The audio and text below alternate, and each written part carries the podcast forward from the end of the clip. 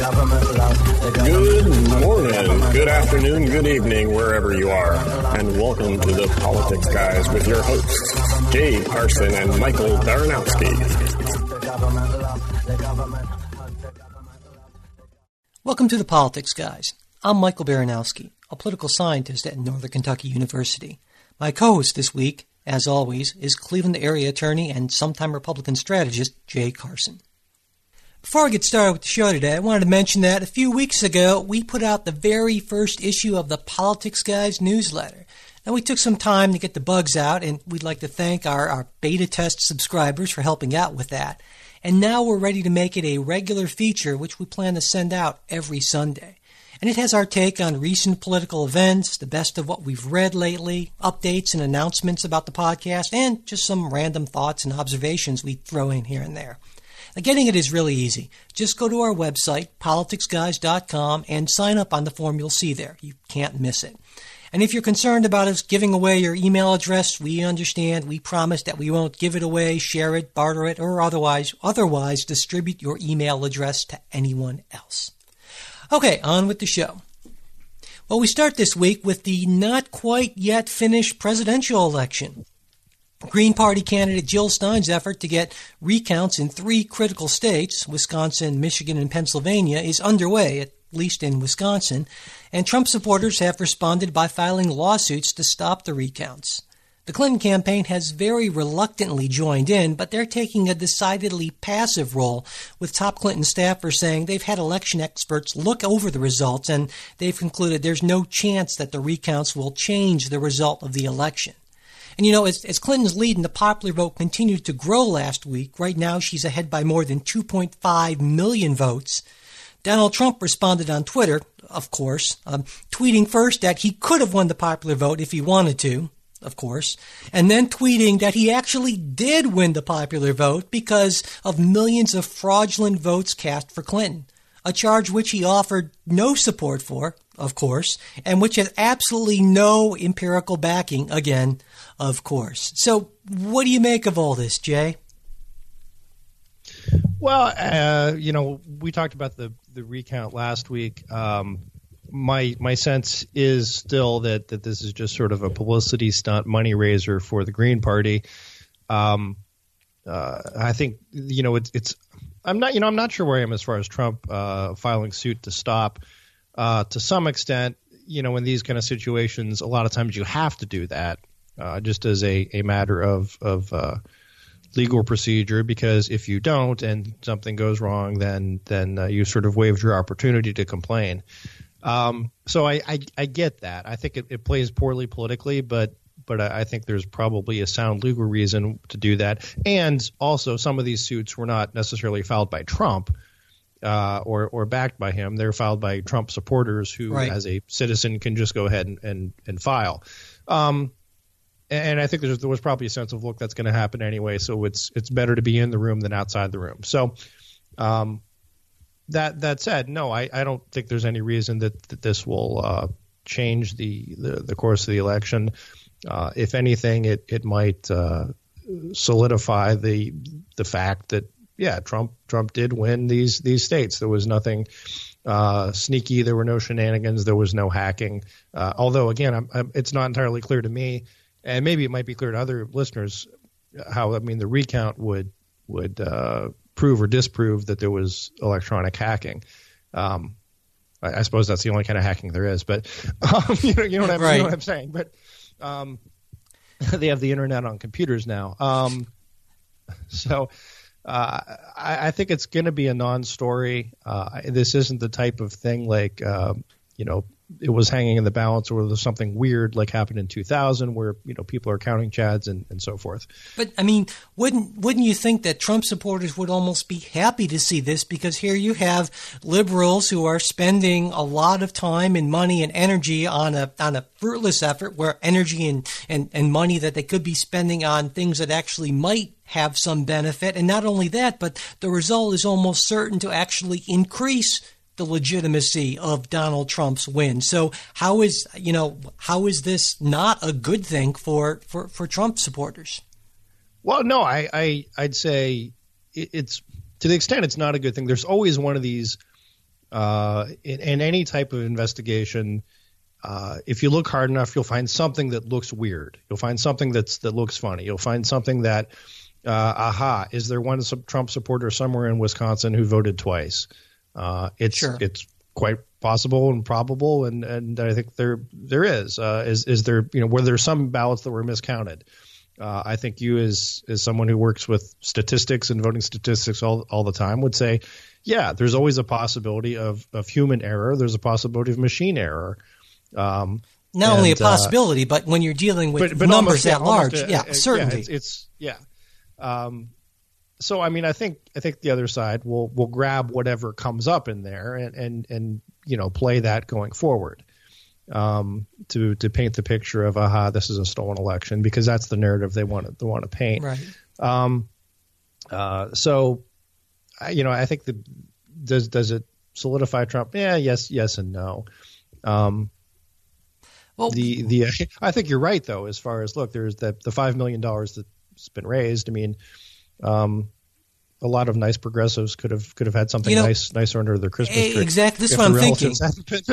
I mean, that, yeah. I mean, it's, it's you know it's, it's close to it's she's now nearly at seven million dollars, and I think what what far better uses that money could have been put to than this, and it's really kind of uh, as, as as Trump might say, so sad, Hillary, you know.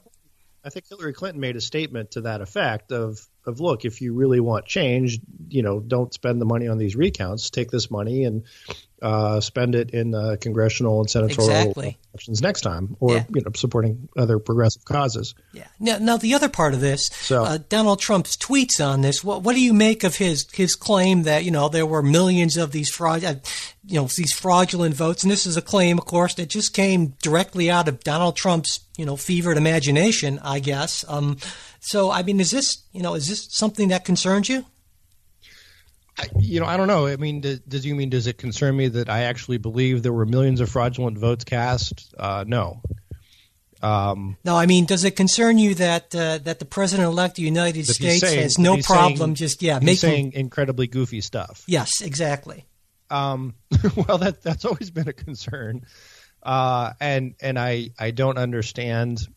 You know, I'll, I'll, tell you, I go back and forth on the the uh, the Trump tweeting uh, because on the one hand there is this this incredibly goofy sort of stuff and and I think sometimes he does it just to get a rise out of the other side. I mean, a good example would be the the flag burning comments uh, he made last week where which, he said yeah. there, which there ought to be consequences if people burn American flags, they should be stripped of their citizenship, put in jail. Uh, this is this is an issue that is is very much settled constitutional law that that you have a a, a right to burn the flag. Um, uh, and and uh, that opinion was even joined in and authored by our our uh, uh may rest in peace Justice Scalia. So you know, the, the, and, and and Trump has to know that. again, this was this was a high profile issue twenty some years ago. Um, it, there was you know talk of a potential constitutional amendment. So so I mean, it, this isn't something which is this is a strange piece of of you know the law that, that no one's ever heard right, of. No, everybody right. knows this. Um, but what Trump did manage to do by making these comments was getting a bunch of his opponents to show up and start burning flags, which you know yeah. is, is, sort of kind of brilliant. Uh, so I don't know. Maybe he's doing the same thing with with the millions of, of well, um, yeah. I see what you're saying.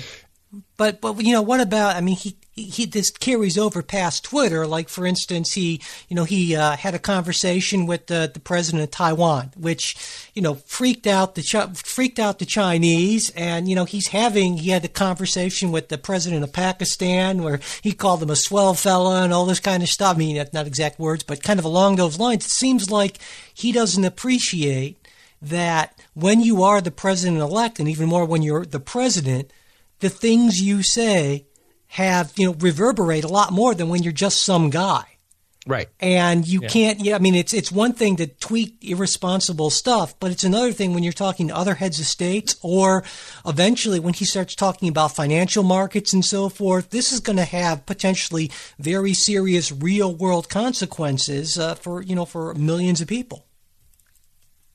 Yeah, and and the the idea and this is you know, again it, it as a Republican, it troubles me to, you know, the, the non the non presidentialness of, of the whole thing and, and of, of uh, his his Twitter responses. Um, there, I mean, there is something, and you've you've probably heard this is in you know political science circles that you know once someone becomes president, uh, they sort of assume the mantle. They they grow into the job, or the the job sort of grows into them. One hopes.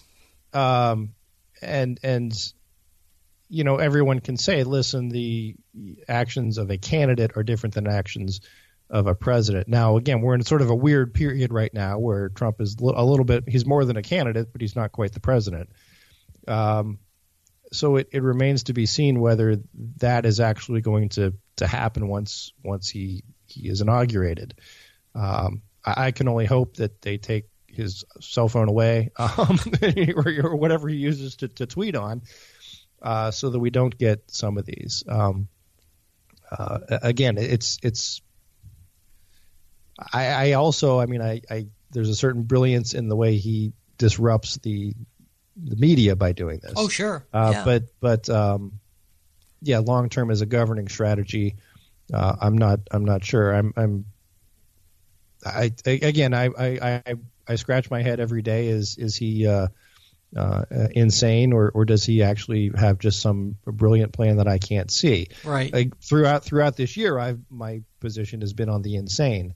Um, but but look, it's worked so far. He he's won, and then then he'll do things which um, uh, appear to to well yeah, to show that he's not entirely sure. he's not crazy. So well, governing is a lot different from campaigning. Uh, in governing, you actually have to make deals and get stuff done and so forth. And we'll see what kind of a deal maker Donald Trump is, and if he can handle dealing with other heads of state in a in a reasonable and rational way. Uh, and that that remains to be seen, certainly. But you know, speaking of Donald Trump and deals, the media went absolutely nuts this week when he announced that uh, he had saved 0.008974% of U.S. manufacturing jobs. Though, of course, he didn't put it quite that way, right? Um, the deal will keep uh, around 1,100 jobs at a carrier plant in Indiana, a plant that had been scheduled to close entirely and shift production to Mexico.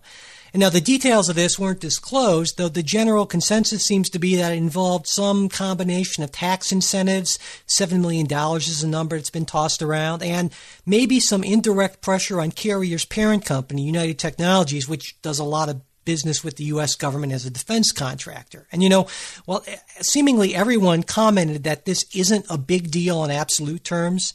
I think proponents of it say that it shows that the president elect is kind of willing to roll up his sleeves and fight for the working man.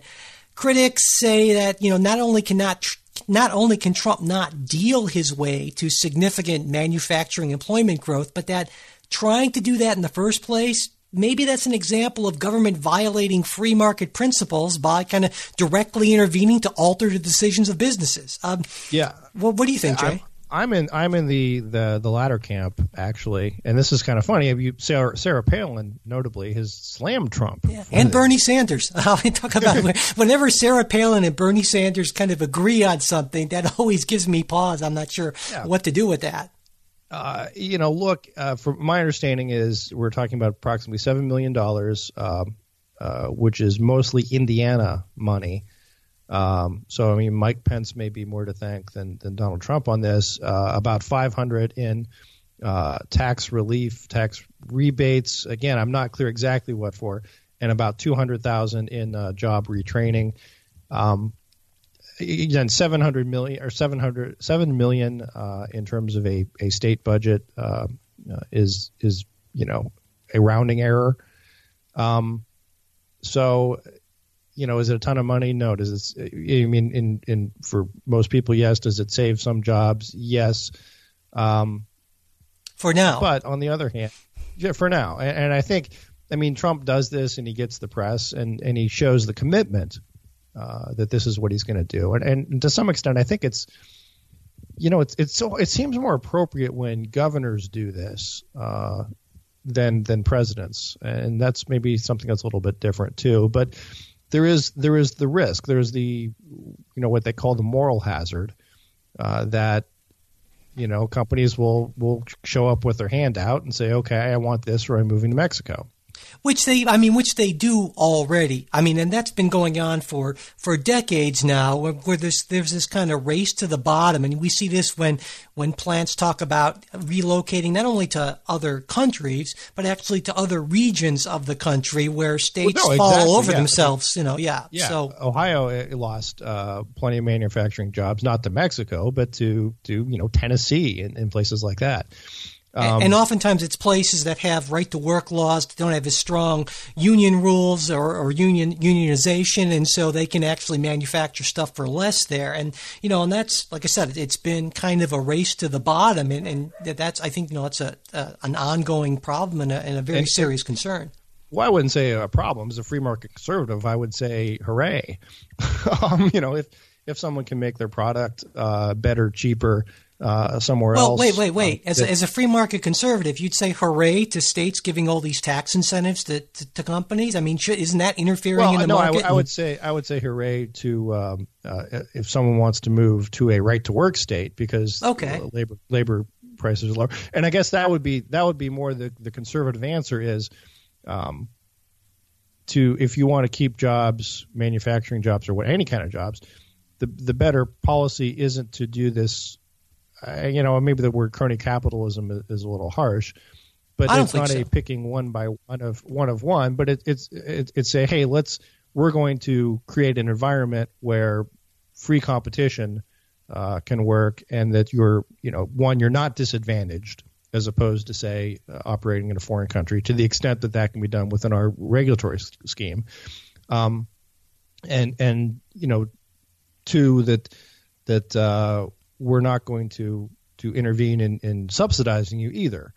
Um, I mean, I think that would be the, the you know you you just sort of have the create a good soil and, and you let bloom what blooms. Right. I mean, because the concern is that in the in the short term you might get some benefit out of it, but in the longer term you're actually hurting the economy because you're you're propping up these these industries that can't make it on their own, and so you know in the end that really kind of is a drag on productivity and economic growth.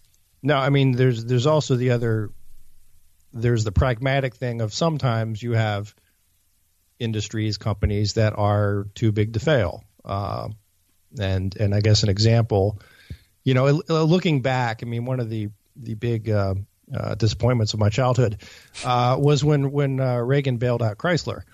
Um, so Yeah, the automakers You know, have been and- and bailed I- out I multiple you're pro- times now. Sure. Yeah, you you you probably you probably felt the same way back then. Um, but uh, you know, look, government intervention sometimes is going to happen because the political pressure is going to be so great. Um, but But- and that's it, one- it, it yeah. shouldn't it shouldn't be the norm. It Well, uh, yeah, and that that's one of the tensions. I mean, is that the the, the incentives for the people in office are, are short term electoral incentives, whereas when you're looking at the future of the economy, you need to be looking, you know, more than at the next election. You need to be looking sometimes decades into the future to the extent that you can, and so you can do a lot of things short term that are advantageous that long term are are not any good. But you can just say, well, that's someone else's problem. Yeah. So so where but where do you come down on on carrier, for example? I mean, is Well, I mean, a, I- I- a good yeah. investment to keep American jobs here, or is it is it crony capitalism, or is it just sort of a uh, look, we're we're doing a little bit of help here and there. I think it's sort of a symbolic type of thing. I don't think it that, that you know matters a whole lot. Obviously, it matters to those people whose jobs uh, are are saved, but uh, I don't think he's going to you know use this as sort of a, a template or anything like that. You just simply can't. It doesn't scale up, as a lot of folks have pointed out. So, I think I- I, I- you know I saw it as a symbolic gesture that hey, I'm I'm working hard right away, even though I'm not president, and I you know so I just see it as a little bit of symbolism, and you know, well, fine. You know, the, oth- another thing to to consider um, of this, I mean, the the folks at Carrier have said the seven million uh, was not necessarily the tipping point. Uh, because I think they could have saved somewhere in the neighborhood of 250 some million uh, in labor costs uh, moving moving to Mexico over over the term of, of say you know 10 years or something like that. Um, so there, there's other factors in, in play, and it may be things like um, military contracts uh, that they would realize they might be uh, less preferred for those in the future. And it, it may be sort of uh, on the same token the the corporations trying to show a little bit of sensitivity, uh, uh, economic patriotism. Um, you know, now that that uh, in the wake of the election results. Right. Right. Absolutely. I think that. Well, I don't know.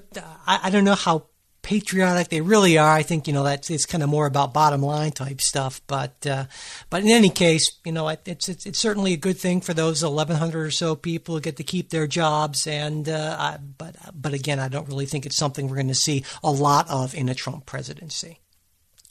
Before I move on to our next story, we'd like to thank our new supporters this week.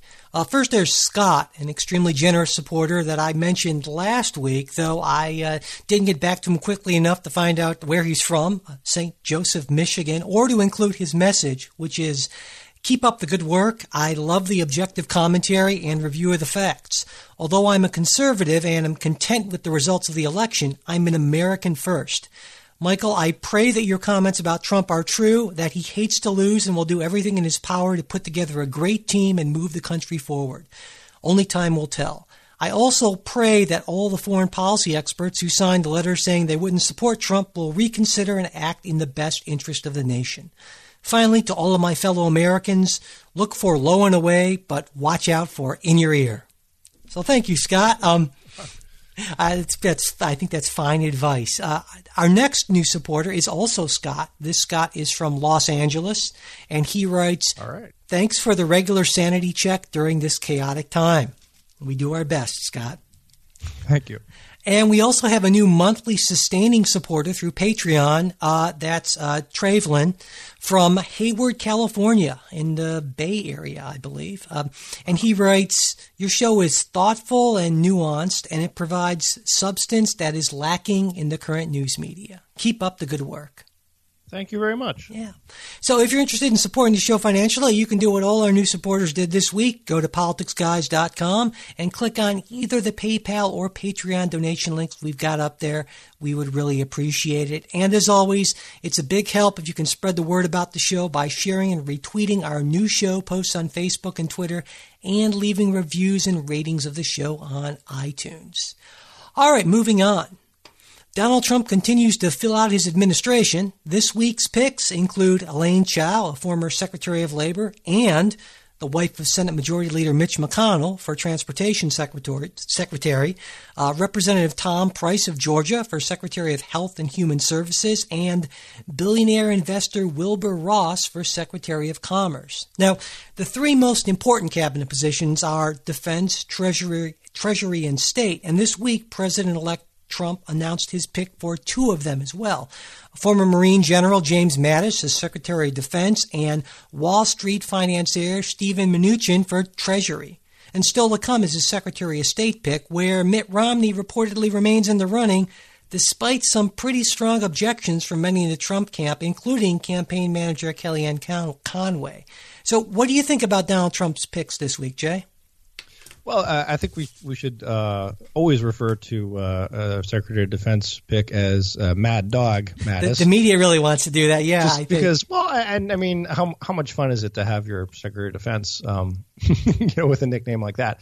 Um, and also, it'll be fun the next four years getting to pronounce the, the name Mnuchin um, yeah. or whoever. Well, yeah. Before before we but, go on with that, let me just no, let me just I, say that the whole Mad Dog thing. It's so so strikes as I get the sense from, and maybe I'm just reading too much into this, but the media likes that because it can kind of advance their narrative as, as Trump sure. as a dangerous, unhinged kind of person who's bringing dangerous, unhinged sort of people into his administration, and that that kind of bothers me. I mean, aside from the, you're right, Mad Dog's kind of a fun thing to say, but you know that that bothers me that it plays right into that, and they're just eagerly lapping it up. But anyway, go go ahead. Sorry, I just wanted to get it off my no, chest. Uh, you know, so the the um, let's let's start with the the the, the um, economic picks with uh, Treasury and um, uh, commerce. Uh, commerce.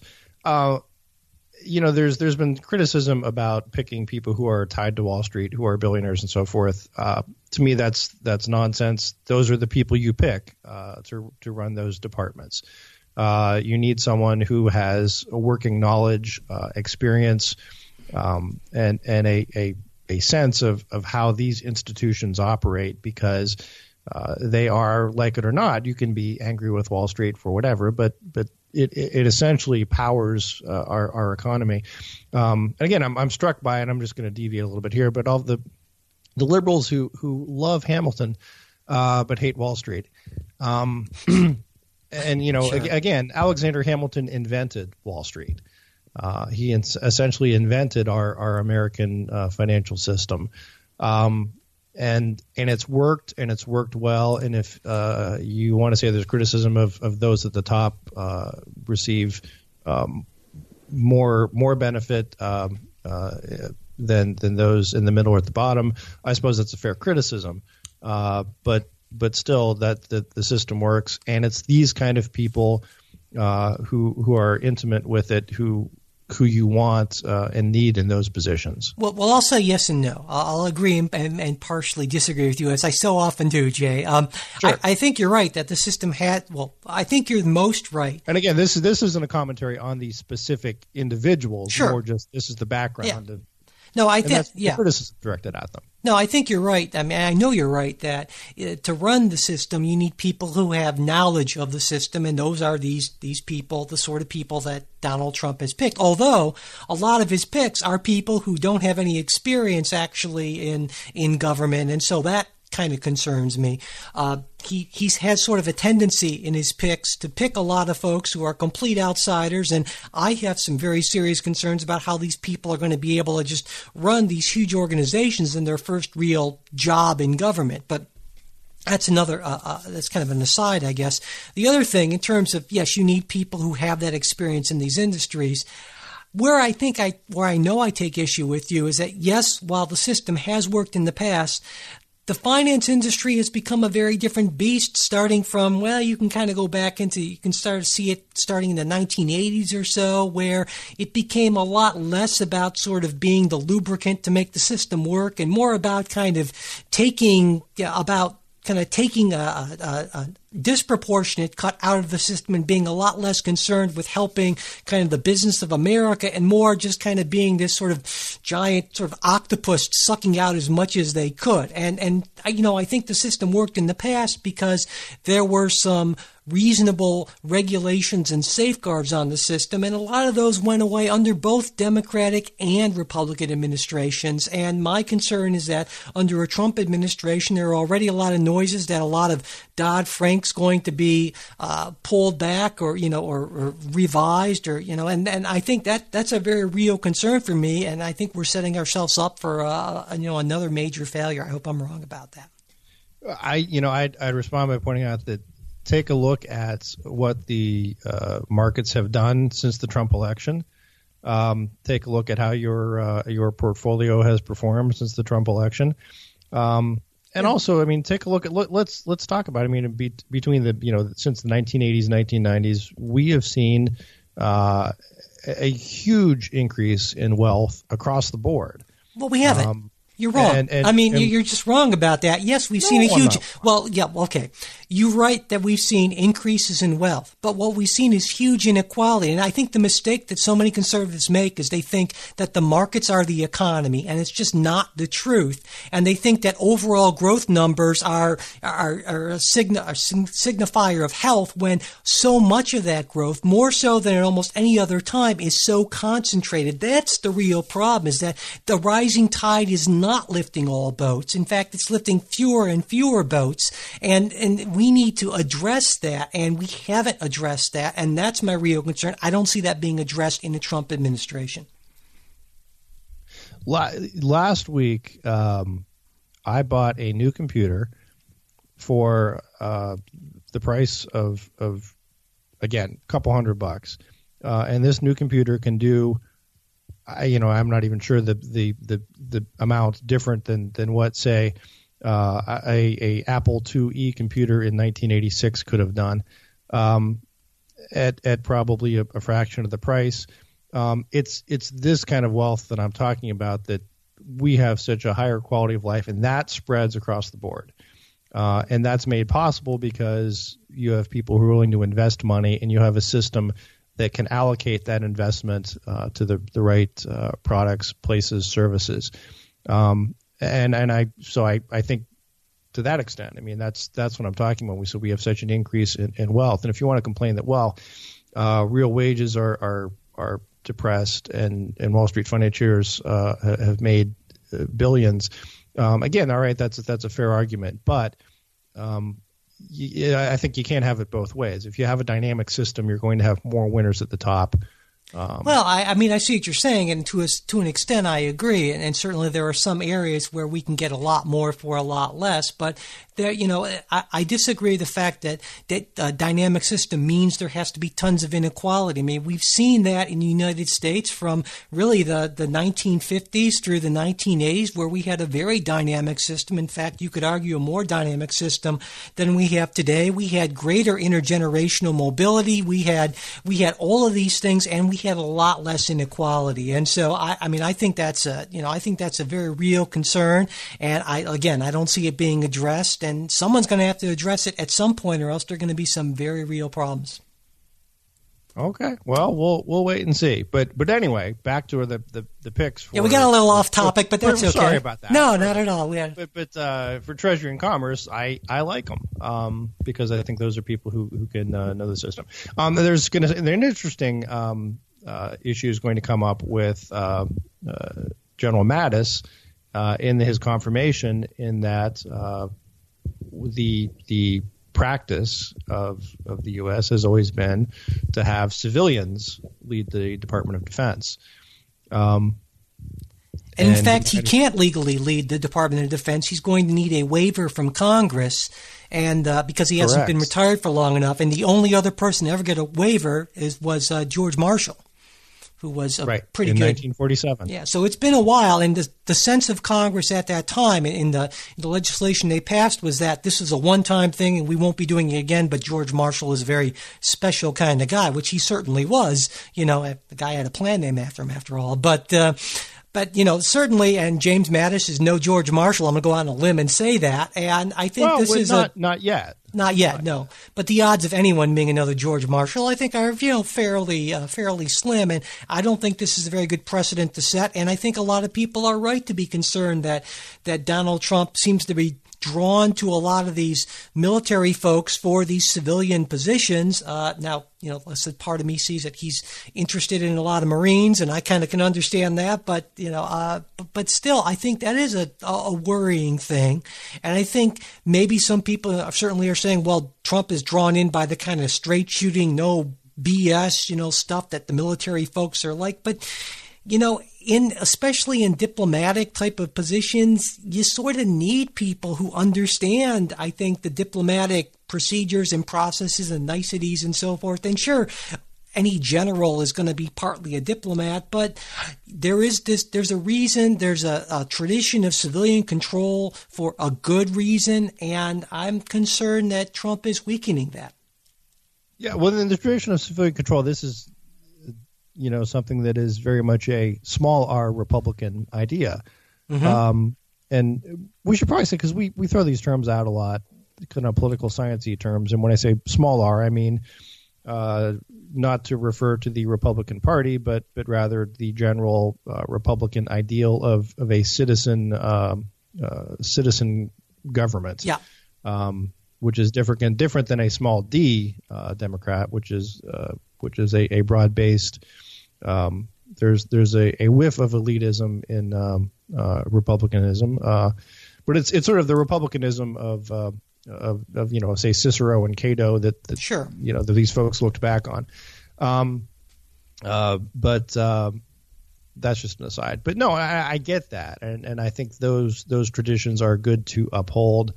Um, also, to some extent, they were a little bit based on on on a different world when there were concerns of of generals who could rise to popular uh, heights and and sort of have a threatened takeover. Uh, you know, again, we point out that well, maybe it was on Facebook. The uh, you know the founders looked very dimly on the example of say Oliver Cromwell.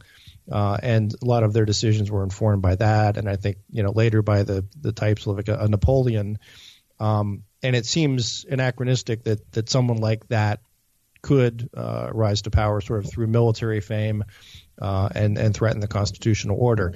Um, that's not to say that it, it can't happen, but you know those Well, those we go back, concerns yeah. are, are little are a little different in those in the days that they originated than they are now. Although you know, if we look back just as recently as uh, you know the the 19 the 1950s, there was the whole thing between uh, President Truman and Douglas MacArthur, which for a while seemed to be you know sort of a uh, uh, uh, well a, a concern when when Truman would give orders and, Sure, and sure. MacArthur said you know give, stick it in your whatever you know and and that was you know that certainly didn't raise to any kind of level of deep concern, but you could you could sort of see that sort of thing with a very popular kind of egomaniacal general, you know, uh, like MacArthur was certainly. And but but yeah, I think you're right, and maybe some people do see that as more of a concern uh, than it actually is, and. I should also point out, and I might have mentioned this before, that some people Again, think again, my, my, my position as a Republican and conservative, small r Republican, small c conservative, is that that if there is a tradition of something, uh, it typically ought to be observed, yes, uh, and, unless unless there's evidence to the contrary. Yeah, yeah, But and I ahead. I share that I share that belief. Yeah, but you know, some people would say, well, generals tend to be these big warmongers and so forth. And I think I mentioned this in the past that I don't know that I necessarily agree with that. I think that oftentimes that the people who have the the more direct experience of war might actually be a little less likely to say, hey, well, let's just go ahead and throw some troops in harm's way. So, in that sense, it might be very different from what a lot of people think. So, uh, any other thoughts on uh, Trump's transition picks to this point, Joe? No, other than uh, it, it's as we have said, there seems to be sort of a, a team of rivals type dynamic taking shape, uh, where he's he's picking some that that are the true outsider Trumpians, and he's picking others who look to be uh, your more typical uh, insider uh, types, and that maybe maybe that's the the tonic that that we need. I mean, not the complete outsider, no experience, but have that balanced by by some of this insider. But you're you're still still have that injection of, of new blood, new ideas, and just a new way of, of looking at things. Yeah, you, you know, I, I agree. So I, I would say I would say most most most Republicans, most conservatives, I think have been uh, are, are I can speak for myself are are heartened by by what they see. Yeah. Um, sort of their their worst fears have, have not been realized. Right. Well, you know, I, I wrote about this for the newsletter this week, uh, at least a little bit, and I, I think that's sort of the positive case to make. The negative case is, well, it's just sort of a chaotic process with no rhyme or reason, like so much else that Donald Trump does. I certainly hope that your view of it is uh, the correct one, and that that kind of negative case is not actually what we're gonna what we're gonna see. So, but we we will find out in uh, very shortly, actually. So, all right. Well, let's move on. Moving on. On Monday, a Somali born student at Ohio State University drove his car into pedestrians and then slashed people with a butcher knife. The student, an 18 year old named uh, Abdul Razak Ali Artan, was shot and killed by campus police after ignoring reported command, re- repeated commands sorry, to drop the knife. The Islamic State claimed responsibility for the attack, calling Artan a soldier of the group. Now, thankfully, none of the 13 victims was fatally injured in the attack. Now, Jay, you wrote a piece on this for this week's Politics Guys newsletter, so let's I did. well, let's start with you. What's your reaction to this latest terrorist attack? this is, uh, you know, and, and again, I'm speaking a little personally because I I went to law school at Ohio State, um, and uh, it it does hit close to home. Um, it, it it hits close to home in that, um, you know, I, let me back up. I mean, maybe the the piece that, that troubles me a little bit more than than than this happening and happening here is uh, the reaction of, well, let's still look at what the motives may have been and so forth. Um, and I think this is something that plays into to Trump's hands. And and look, I was I've been a critic of the Trump statements on bringing refugees and, and extreme vetting and sort of made fun of him on those those points before. Um, but you look at at what happened at Ohio State, and you look at what happened in Orlando, and you look what happened uh, in, San Bernardino, uh, and, and these other places where you have what appear to be essentially self-radicalized um, lone wolf uh, uh, terrorists, and and they are they are being radicalized online. Um, and and carrying out these these missions, you know, not necessarily in, in coordination with ISIS, but but certainly with with uh, their approval. and it's it's chilling. And I think at some point you have to say we've we've got to do something about this. Um, yeah, and there the problem is the things that, that we could do about it are, are difficult. One is limiting uh, immigration, refugees, uh, doing a better job screening. Uh, as you've pointed out, and others have pointed out, look, the screening process is fairly rigorous. Can it be more so? Yeah, I think it can be. Um, uh, but we have a humanitarian impulse here to bring in people who, who need help. That's what our country was was built on, uh, and to to rule out a lot of good people because of the small percentage of those who right. would cause us harm, you know, seems to be contrary to that that policy. Um, you know, to me, the the biggest thing, and I, I mentioned this in the, the piece on the newsletter, is what we can work for is integration of these folks into American society. Uh, if you look at the experience that Europe has had with a lot of their uh, Middle Eastern refugees, there there has been not not been the type of integration that, that you would hope for into the broader community. Yeah. Uh, these these these groups have settled in their own group, groups, go to their own mosques, talk to their own folks, and again, that I mean, um, I know we have some European listeners, and maybe they can give us their their experience, their thoughts on this because we're viewing it from a distance. Um, but America tends to be different. We don't have as much of that type of, of insul, insularity. Well, we didn't. Um, it's I mean, still there. Right, and that, yeah. that's kind of a concern, and it's a concern that a lot of conservatives have, have raised is that it used to be more kind of a melting pot model, and when yeah. we've kind of moved into sort of a culture that maybe changes to uh, focus less on integration and more on what what uh, people on the left would tend to call celebrating diversity, uh, is that right. what it, can a society sort of survive? in that way. And, you know, we're, we're kind of putting that to the test. And I would also argue that another kind of part of this issue is uh, being a free society, having free communication. You know, if you take a look, the Islamic State has this really slick online magazine. Last month's special issue was all about knife attacks. I'm not a subscriber. Yeah, but you know, I'm not. Yeah. But seriously, it was this huge issue on knife attacks and how to use cars to to to to bowl into people and have maximum casualties. And it told people that hey, knife attacks are great because knives are easily accessible. You can conceal them easily, uh, and you know, you know, this is a pretty clear connection. And how do you stop something like that? That's always been the problem. If you have a free, diverse society we face certain constraints that other societies don't face. And I expect that, you know, this is a, this is a, a from a strategic standpoint, this makes, I'll call it brilliant from the Islamic State's point because they realize that this is the kind of thing that they can do very easily. They can take advantage of our freedom, essentially use it against us. In the same way, I would argue that the Russians have done this by planning all this fake news that may or may not have had certain influences on the election. I mean, this is the sort of thing we're struggling with, especially with the internet and you know uh, social media and so forth. How do you stop this and retain the kind of freedoms that we all cherish?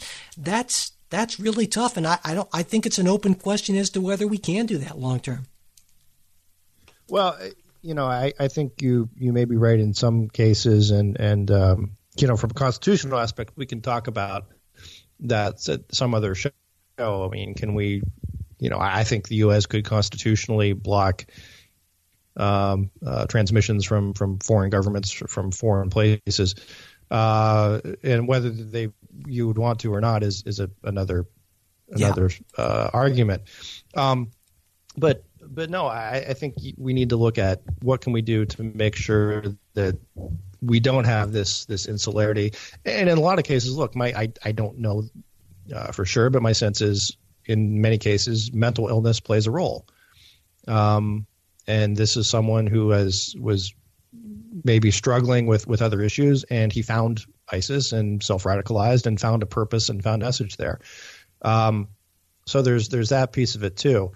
Uh, but I, I, you know, look, there's there's a there was a nagging voice uh, when you know, and I think liberals had had to have seen this, felt this too, where, um, you know, okay, here is an immigrant and he's committed an act of terror. Um, there is that nagging voice in your back of back of the head. So, well, maybe Trump's right on this. Maybe we need to take a very hard look about who comes into our country and who doesn't. Um, and and yeah, I and, and, you know would say it's it's not racist or bigoted to, to to start looking at that at that fact. And I think liberals would say what we really need to take a hard look at is why these people are being radicalized and if what we're doing is actually counterproductive. And I mean that's kind of the argument that you tend to hear on the left. And I think there's something to that that as well. Is that if you but, but let's also take a take a, I mean, and this is something that you know you know Columbus, Ohio, pretty much as as well as I do. Um, Columbus, Ohio is is not uh, some sort of backwater of the deep South uh, where there are you know these prejudices. This is Ohio State University, one of the largest college campuses in the country. Um, there are plenty of, of there's plenty of support uh, for all sorts of diversity for students from all all walks of life. Um, uh, there is it's a it's a supportive kind of environment, uh, and and that's what troubles me a little bit. Uh, this student was even uh, interviewed by the uh, campus newspaper on his first day of school, and he talked about all sorts of you know wanting to get along with everyone and and uh, you know, finding a place to pray and, and there being, you know, prayer rooms and so forth uh, for Muslims at Ohio State.